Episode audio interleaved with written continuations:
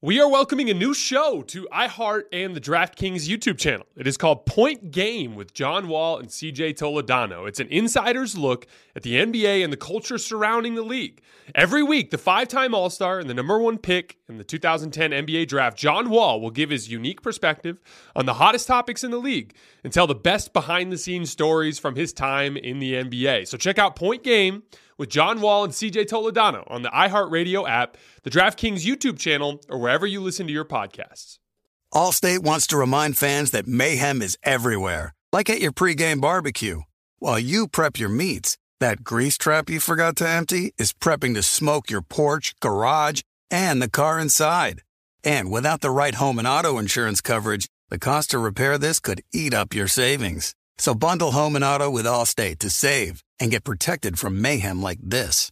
Bundled savings variant are not available in every state. Coverage is subject to policy terms and conditions.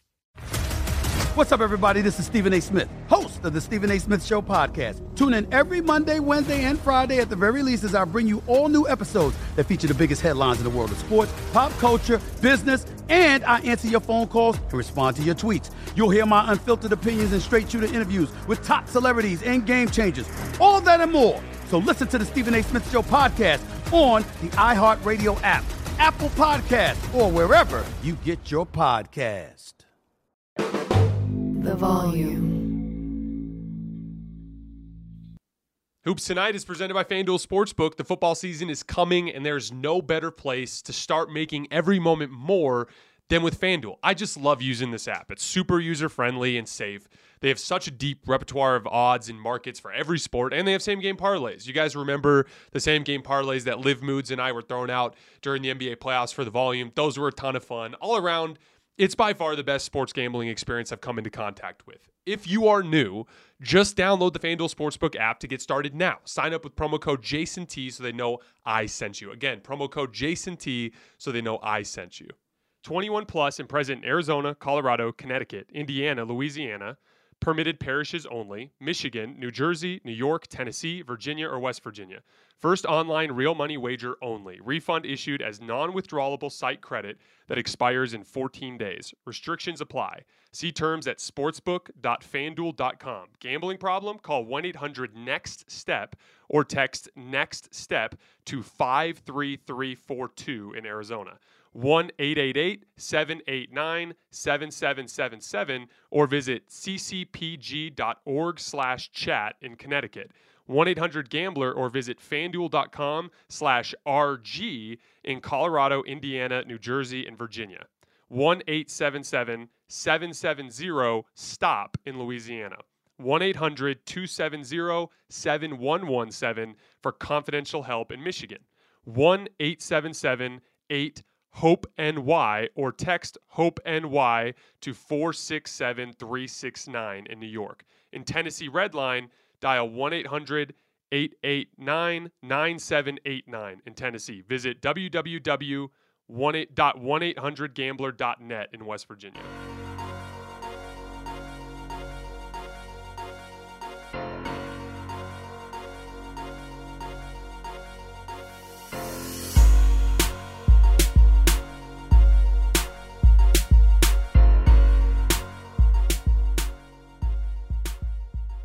All right, welcome to Hoops Tonight, presented by FanDuel here at The Volume. Happy Thursday, everybody. I hope all of you guys have had a great week so far.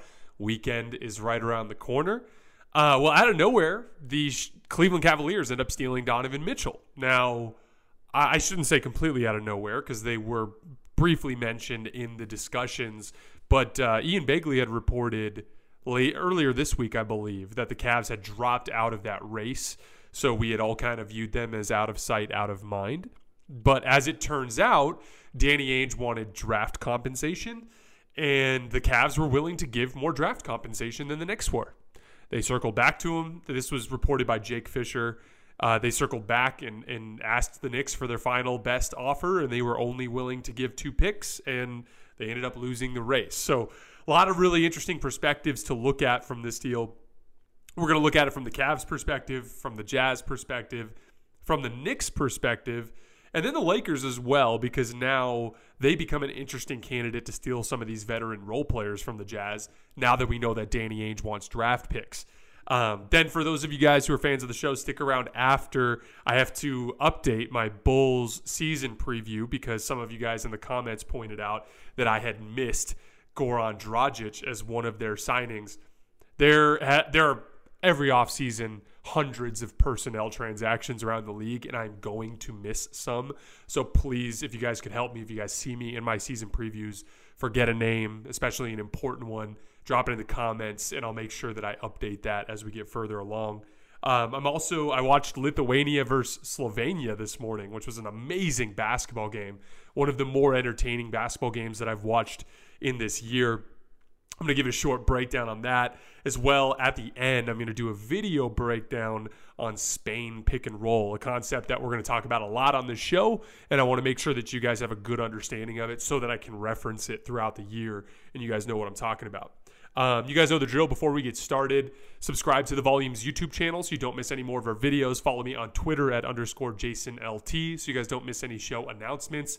And last but not least, if you miss one of these videos and you can't get back over to YouTube to finish them, you can find them wherever you get your podcasts in audio form under Hoops Tonight. A couple other things too. I'd appreciate bear you guys could uh, if you guys could bear with me today. I have terrible allergies, and so that's been driving me nuts. So this will be a little sniffly and a little uh, uh, a little weak voiced. Also, I know some of you guys have been complaining about this ancient history. I don't even know what you call this thing that's behind me. It's a ancient piece of furniture. Uh, my studio is getting remodeled. It is almost done.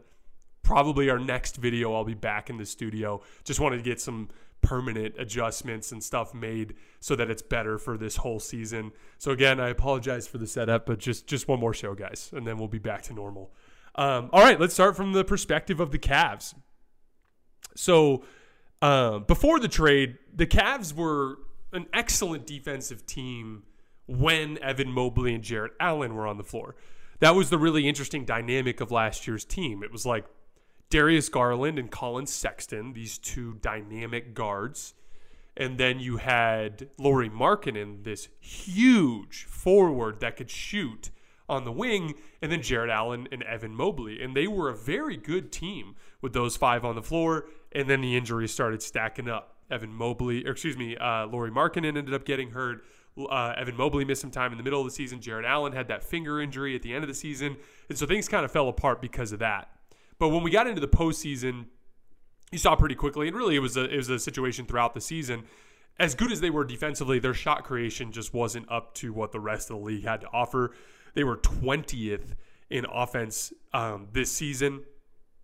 In that uh, Atlanta play-in game, the single elimination game after they lost to Brooklyn, they only scored forty points in the second half as they blew a ten-point lead. They just don't have enough shot creation to hang with the better teams in the league. So the obvious move there was, do you extend Colin Sexton and think of that as the guy that can fill that role, or do you target someone better? And that's basically what they're doing. They're flipping Colin Sexton in addition to draft compensation and Lauri Markkanen for a much much better guard to have as a partner alongside Darius Garland. Darius Garland's a really good guard in this league and a very different type of guard than Donovan Mitchell. He's a little bit more of a playmaker out of high pick and roll as opposed to looking to score. Like we did, a, if you those of you guys who remember, I can't remember where he was on the list. He might have been twenty-four, twenty-three. But when we did our top twenty-five players, Uh, Donovan Mitchell, when I, I his ability to score the basketball is unassailable. He's one of the best scoring guards that we have in this league. He, uh, in his last three postseason runs, is averaging ten three-point attempts per game and shooting them at forty-one percent.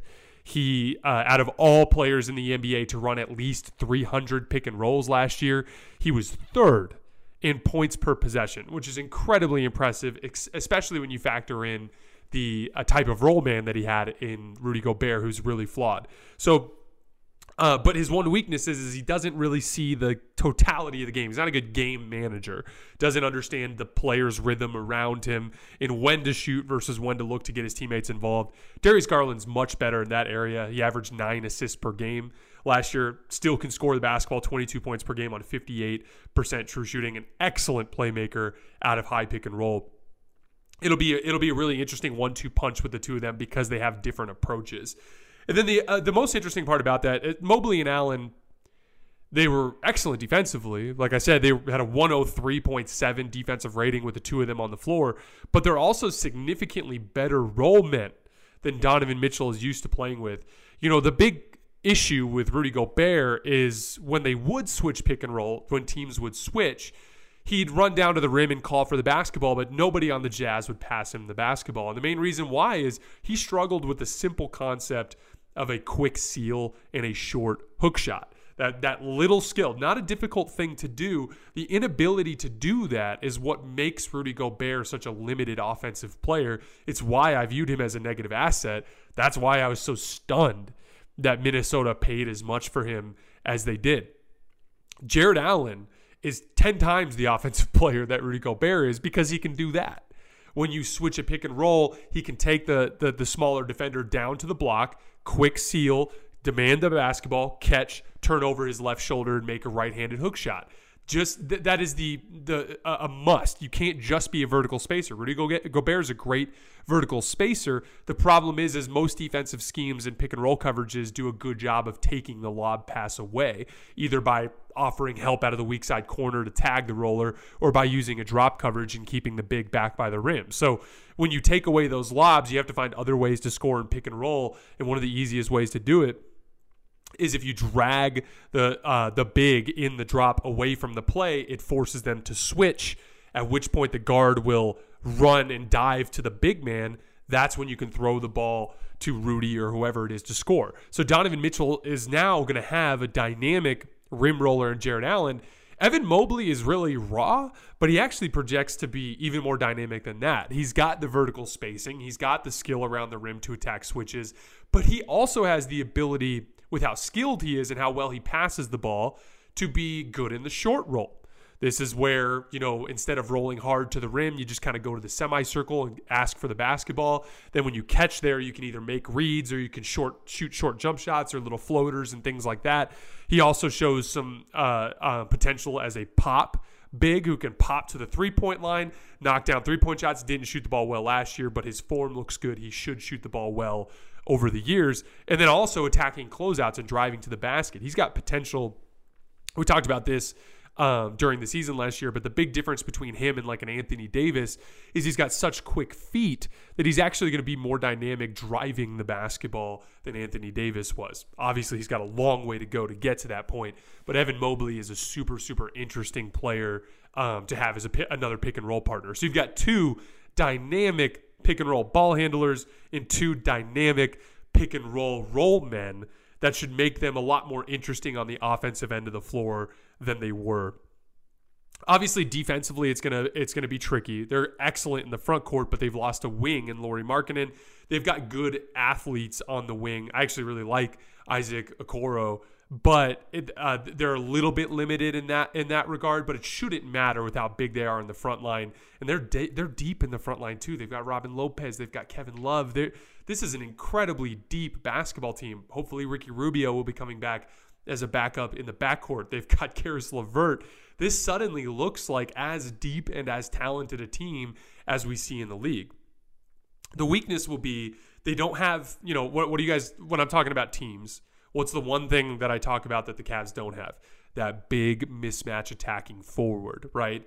But maybe Evan Mobley will develop into that for them this year. Um, a lot's going to be on Donovan Mitchell and Darius Garland on the defensive end. Donovan Mitchell was on an atrocious defensive player for Utah last year. He's going to have to get that together. Darius Garland's not great either, but with as good as they are on the back line, they should still as a team be a better defensive team. They'll just have to figure some of that stuff out to reach their ultimate playoff ceiling. My my one major concern would be when you're running into, let's call it a Jimmy Butler out east or a Giannis out east, or say you make it to the finals and you run into a Steph Curry or a LeBron James or a Luka Doncic or a Nikola Jokic, you have to be able to out-execute those guys down the stretch of pivotal playoff games. And that is a lot to ask for Darius Garland and Donovan Mitchell. So my initial take, and I, I want to marinate on this longer, and again, We're we're gonna we have to make some adjustments to our power rankings because I did not have the Cavs in the top fifteen. Uh, I mean, look, here's the deal, guys. We had an option. We have a month, a month from today to the start of the preseason. We had an option to either continue doing stupid off-season filler content or to start talking about this year. And I really wanted to get forward into talking about this year. So we started early, and obviously there was a risk that some stuff could happen and mess up our list, and there you go. So we're just going to call the Bulls fifteen A, and today was supposed to be the Pelicans at fourteen. I'm going to have the Pelicans at fifteen B, whatever you want to call it. And then obviously the Cavs will be vaulting up higher up into that list. We knew that was a risk. Like, guys, the Lakers are going to make some big trade. So whenever the Lakers make their trade, I'm going to have to change where they show up in the power rankings, right? So, but with LeBron James and Anthony Davis on the roster, I obviously had to have them on my list. So it's an imperfect system, but anytime anything changes, anytime new information comes out, I promise we'll do a full deep dive breakout uh, breakdown into it. When we get to the Cavs higher on this list, I will do a much, much more in-depth breakdown of what I expect the Cavs to do on both sides of the ball, because I do think it'll be a lot different with Donovan Mitchell in the mix and without Lauri Markkanen as that huge wing that they had last year. So uh, looking forward to the Jazz. They're in a full rebuild now. And, you know, it's funny because Danny Ainge has this reputation as being a guy who's very stingy in trade negotiations, which is why he never made the big deal when he was with the Boston Celtics, right? And to his credit, his stinginess has paid off in this summer because he's gotten two massive hauls for two players that you wouldn't think would pull those kinds of hauls. Like, Donovan Mitchell's a better basketball player than Rudy Gobert, but, like, I didn't think he'd get this type of package. Rudy Gobert, I was stunned. And I've been wrong about a few things this summer. That, look, that, that's the part of the deal when you make predictions and when you have analysis, especially when you do it as often as I do, you're going to be wrong about stuff. Um, I did not expect Rudy Gobert to get a big deal. He got four first-round draft picks and a pick swap.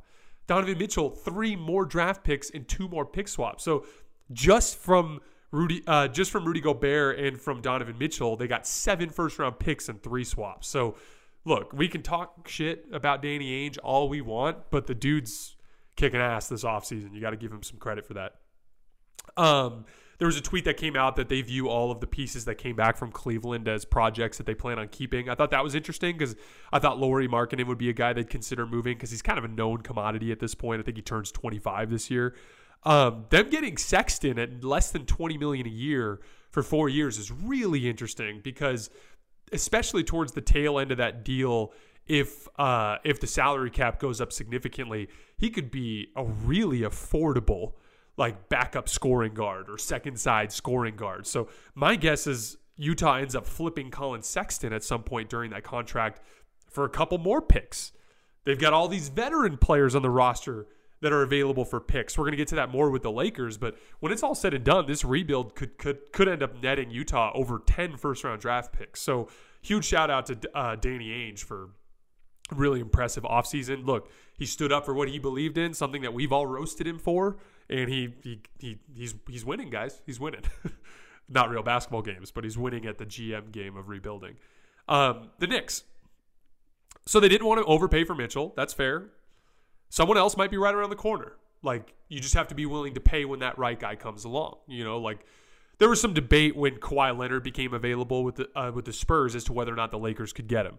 There was intel that said the Spurs didn't want to do a deal with the Lakers, but the truth of the matter is that the Lakers were also being stingy on price. They missed out on Kawhi. Then Anthony Davis came along.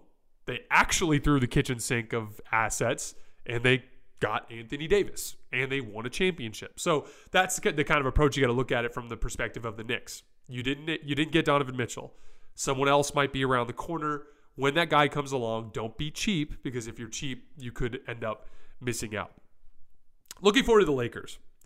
So the intel was, as you guys remember, after the Patrick Beverley trade, I really thought the Lakers would turn towards the Indiana trade uh, because I just thought that was a better fit for the direction they were going with the roster, especially with how small Rudy, uh, excuse me, um, Patrick Beverley is, and with the fact that they lost Stanley Johnson, at the time their biggest and most athletic wing.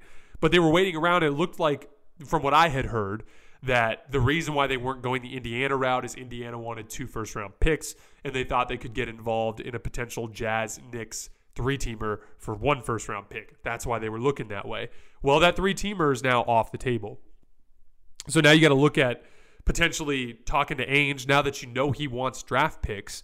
Maybe you get something like Malik Beasley and Rudy Gay and Bojan Bogdanovic, two six eight wings and another really good shooting guard for maybe two firsts and Russ. Again, two first-round draft picks. That's something that we know Danny Ainge is going to put a lot of value on. That might be interesting. Maybe they do end up circling back to Indiana now that the three-team trade is off the table. Excuse me.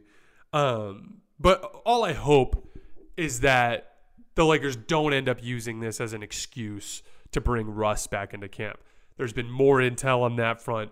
Mark Stein reported that Darvin Ham's been really pushing for a big role for Russ on this team. I, I just think that would be an absolute catastrophe. And if they did that, I think the Lakers would deserve everything that's coming to them. Hell, I'd probably end up turning this season into an opportunity to just scold the Lakers after every loss for self-sabotage at that point. But hopefully they end up circling back and making a deal either with uh, with Utah or with um, the Indiana Pacers. I, I would imagine the Charlotte Hornets are still available as an option there as well. They just need to do something. Whatever, they, whatever the deal is, they cannot bring back Russell Westbrook. That would just be a disaster. Do you love Selena? Like, really love? Whether you saw her live, saw the movie as a kid, or saw her looks all over TikTok, there's no shortage of reasons to stan the Queen of Tejano. And stan we do over three whole episodes of our podcast, Becoming an Icon. We're reminiscing as lifelong Selena fans, sharing hot takes and telling her story. Listen to Becoming an Icon on America's number one podcast network, iHeart. Open your free iHeart app and search Becoming an Icon. Hey, I'm Jay Shetty, and I'm the host of the On Purpose podcast. On Purpose is dedicated to helping you be happier, healthier, and more healed. This week, I talked to Orlando Bloom in a rare interview where we went deep into how he got comfortable with fear, navigating the changes in relationships, and how to change the guilt and shame thought pattern. This conversation shows a never-seen-before side to Orlando Bloom and his unique life journey. I think we all struggle sometimes to really deeply believe that we are enough, that we're valued, that we're valuable. You know, we're imprinted by our parents from the age of zero to seven, right? Mm. I'm constantly trying to go like, how do I detach from my, from this idea of what, do, is that, is that my baggage? It doesn't look like my baggage. I mean, I know, oh, okay, that's mine. Let's unpack that. Listen to On Purpose with Jay Shetty on the iHeartRadio app, Apple Podcast, or wherever you get your podcasts. M T V's official Challenge podcast is back for another season. And guess what? So are we. Just in case you forgot, I'm Tori Deal. I'm a six-time finalist and a Challenge champion. And I'm Anissa Ferrer, and I've been gracing your screens for the last two decades. I am a veteran challenger and Challenge All-Star. And speaking of All-Stars, All-Stars four is finally here. I'm going to be honest. I literally thought this day was never going to come. Well, the Challenge gods have answered our prayers, and we're going to be right here along with you fans covering every episode on the podcast. And this season takes it to a whole new level. Old school legends, modern power players, redemption seekers, and ex-lovers are all competing in Cape Town, South Africa for the prize of three hundred thousand dollars. Anyone can win, relationships matter, and only one All-Star will claim the title of Challenge Champion. Listen to M T V's official Challenge podcast on the iHeartRadio app, Apple Podcasts, or wherever you get your podcasts. All right, so what I had planned on talking about today was the New Orleans Pelicans, um, but I was going to do a Uh, uh, an adjustment to my Bulls preview because I missed out on Goran Dragic. Again, guys, hundreds of personnel moves. If I miss something, please let me know. I have my direct messages open on Twitter. You can do that there, or you can do it in the YouTube comments. Just let me know if I miss something, or if you're a fan of one of these teams and there's a specific dynamic that you think I'm missing that I need to dive deeper in. Just remember to let me know. Um, Goran Dragic is Lonzo insurance. That's what he is after Lonzo went down last year. Uh, but he's kind of risky in and of himself. Over the last four years, he's only averaged forty-one and a half games played. Last year, he was awful. Uh, it was the second worst sc- uh, scoring season of Goran Dragic's career. He ran fifty-three pick and rolls and only scored thirty-five points. When he's healthy, I, I really like what he can do with the basketball. He's a good off-the-dribble shooter, a great passer in pick and roll. He's excellent in the mid-range. Specifically, he's got this. He's got a good amount of size for compared to a lot of pick and roll guards in the league. And so he can do this thing where he kind of gets into the lane, gets you on your hip, and just does a pound dribble and like step uh, shoots like a, a step back, like a high arcing pull up twelve, thirteen footer. He, he's a very, very interesting pick and roll player. He just hasn't been himself lately.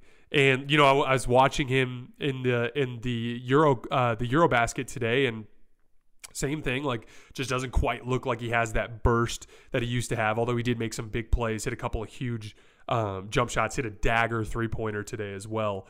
Um, uh, this last season, he shot only thirty-eight percent from the field, twenty-five percent from three. So, like, look, best case scenario, he gets back to what he was, you know, a couple years ago with Miami, and he becomes, you know, because I talked about Alex Caruso and Lonzo Ball as guys who can attack closeouts and make reads.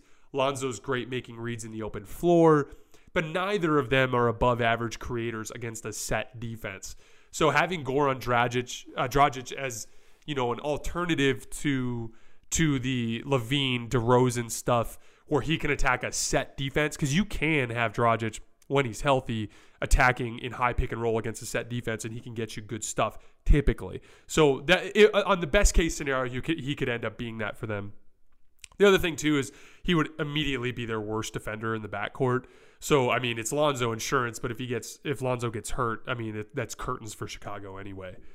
Um, moving on to Lithuania versus uh, Slovenia. This is a really interesting game. It was like, for those of you guys who've been listening to the show for a while, this was like the textbook bigs versus perimeter players game, right? Because you've got Luka Doncic and Goran Dragic, two high-level N B A ball handlers, versus an undermanned Lithuania backcourt. And then going the other way, you've got Jonas Valanciunas and Domantas Sabonis literally going against an undermanned frontcourt for Slovenia. So it was kind of like the classic example of that debate. And it was so back and forth because there it was tied seventy-three seventy-three late in the, like mid midway through the fourth quarter, early fourth quarter, and uh, Valanciunas and Sabonis just start cooking in the post, and Jonas Valanciunas ends up drawing a foul, and then Sabonis ends up getting Luka Doncic on a switch and hitting an easy hook shot over the top. They go up seventy-eight seventy-three and they call timeout, and you're sitting there thinking like, oh, well, maybe the bigs are going to win. But almost immediately, Luka just starts spamming Spain pick and roll, which we're going to talk about more in a in a in a minute. And he gets Sabonis on these switches, and he starts attacking Sabonis, and he starts drawing fouls on Sabonis. And once he starts drawing fouls, then Lithuania starts sending extra help towards Luka, and he starts picking him apart, hitting cutters underneath the basket for layups, and just methodically executes every trip down the floor to uh, uh, to build the lead. On the other end of the floor, they did what I talk about all the time. They just started scramming and crowding Sabonis and Valanciunas out of their post-ups. If I'm not mistaken, the rest of the game, they only had one post-up, which was Sabonis, and he drew an offensive foul because he elbowed Luka in the face. So the point is, like I always talk about with bigs, it's just harder to get them to their spots where they can be effective than it is for perimeter players. There was a nasty play. I think it was eighty-one to eighty, and Luka's attacking off the dribble, and he drives right and gets the defender kind of leaning that way, does this nasty pullback dribble, gets tons of separation, just peeks at the rim for a second. Defender lunges up. He advances, gets the defender on his hip, slowly works into the lane, just waits just long enough for Jonas Valanciunas to commit, and then wraps it around to his big man for a layup. And I'm sitting there and I'm like, this is surgery. He's performing half-court surgery on Lithuania, which is my favorite thing about that big playmaking forward, which is why I've always viewed that specific archetype as my favorite archetype of player. Um, but like it was, it was just an interesting game, and it came down to, could the Lithuania punish them with their size, or was Slovenia going to pick them apart with their perimeter talent? And the perimeter talent won. Just once, obviously, there are going to be games where the bigs win. That's, you know, and there are going to be guys who will say, use that as an example to argue that bigs are more valuable. But today, for me, it was confirmation of my personal basketball worldview. There were uh, three interesting things that I wanted to hit really quickly from this game. First of all, Lithuania's ball pressure. So to start the game, Lithuania was getting up into Dragic and Luka full court. And I've talked about this a lot on the show, but this concept of uh, like comfort from perimeter players. You know, N B A players are so damn skilled that if you allow them to be comfortable, they will get hot every single time. You know, when you think about the idea of like hot shooting nights versus poor shooting nights, the poor shooting nights almost never happen when they're comfortable. If they're comfortably getting to their spots, they will naturally build rhythm throughout the game, and they will shoot well, and they'll beat you. And your your job as a defense is to try to make them uncomfortable. And when you make them uncomfortable, they might still beat you, but you might force them into bad shooting nights because they struggle to build their rhythm because they're not operating with enough comfort. And I thought it was a really interesting strategy from Lithuania to pressure the heck out of Luka and Goran just to make them speed up and to be uncomfortable, get to their spots, but more rushed than they want to, or not with the pace that they want to. And as a result, I mean, Luka in particular didn't have a great scoring game, right? Um, but the second thing I wanted to talk about, there was an interesting counter from um, Slovenia in that third quarter. They just started posting Luka Doncic every time down the floor because he's huge and he has a side mis- size mismatch against every perimeter player on the Lithuanian roster, right? And immediately they went on a run and ended up taking, a, I think, like an eight-point lead in that third quarter. First, as a scorer, he spun off of a guy and got a dunk. Then he was passing the ball out of there to, for wide-open shots. You know, this is, when I talk about heliocentric players, heliocentric players are guys that love to attack with a live dribble and command every possession, right?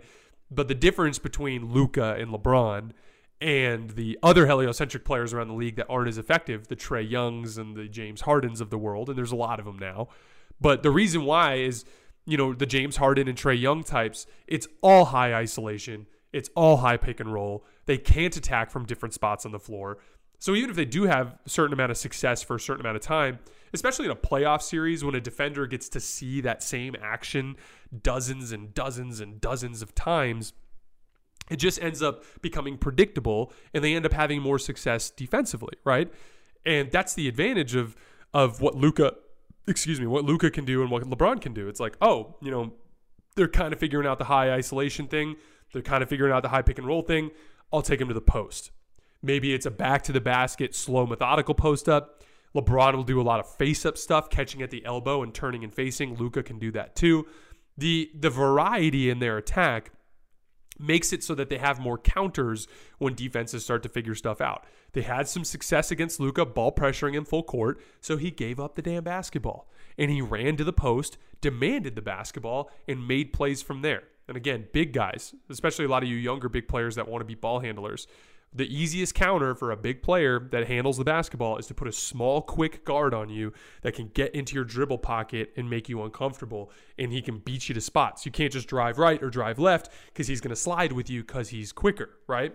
So if you can give up the basketball and make plays with your back to the basket, look, it doesn't. You don't have to dribble anymore. You're fighting for position. You can use your arms to shield the player off and get positioned to then turn and face with a triple threat. You don't have to dribble the basketball. And you can work him further to the basket by backing him down. That that that is just, it's a bit of versatility that I think is a almost a lost art in the league these days because post-ups are are, are so few and far between. But I, I think it's still a really important way to be a well-rounded basketball player. And I thought it was impressive that Luka did that. Um, all right, last thing for the night. Um, Spain pick and roll. So at the end of the game, the uh, Lithuania was spamming Spain pick and roll every time down the floor. And as a result, they were getting switches onto Sabonis and they were getting lots of good stuff.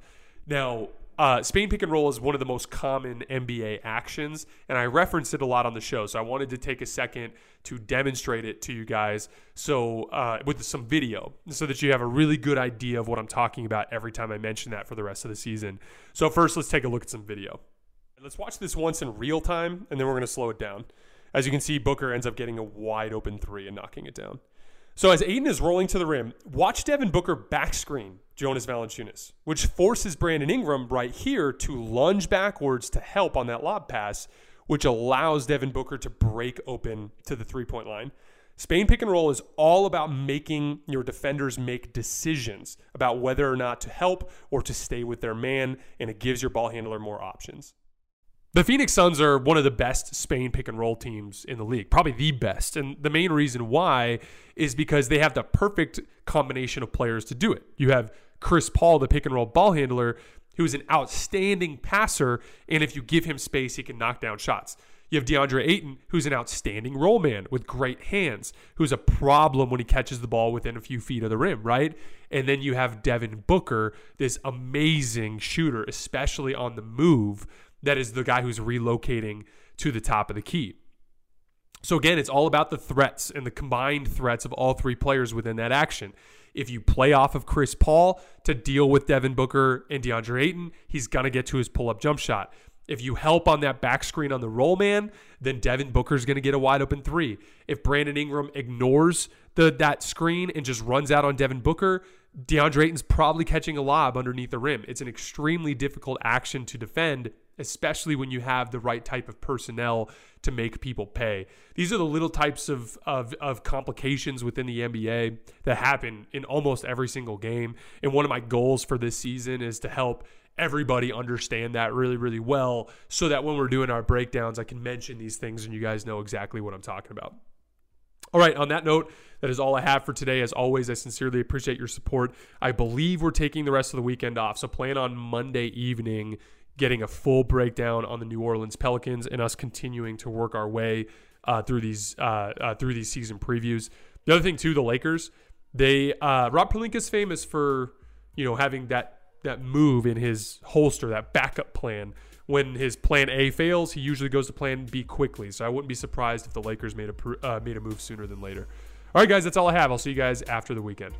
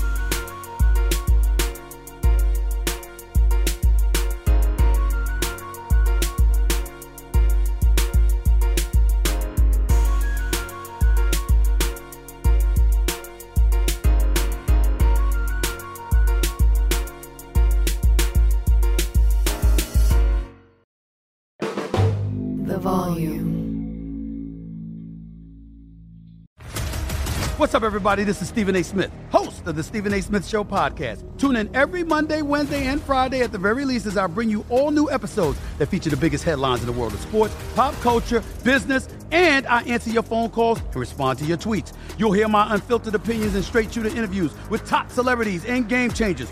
All that and more. So listen to the Stephen A. Smith Show podcast on the iHeartRadio app, Apple Podcasts, or wherever you get your podcasts. I'm Hannah Storm, and my new podcast, N B A D N A with Hannah Storm, chronicles my six decades in professional basketball, from growing up in the sport to becoming one of sports T V's first female broadcasters. Join me as I dig deep into the game's history, unearth some wild stories, and talk to my friends from the world of basketball, from Doctor J to Charles Barkley. It's been a wild ride, and now I get to take you with me. Listen to N B A D N A with Hannah Storm on the iHeartRadio app, Apple Podcasts, or wherever you get your podcasts. I'm Diosa. And I'm Mala. We're the creators of Locatora Radio, a radiophonic novela, which is a fancy way of saying a podcast. podcast. Welcome to Locatora Radio Season nine. Love, Love at First Listen. listen. This season, we're falling in love with podcasting all over again. With new segments, correspondence, and a new sound. Listen to Locatora Radio as part of the My Cultura Podcast Network. Available on the iHeartRadio app, Apple Podcasts, or wherever you get your podcasts.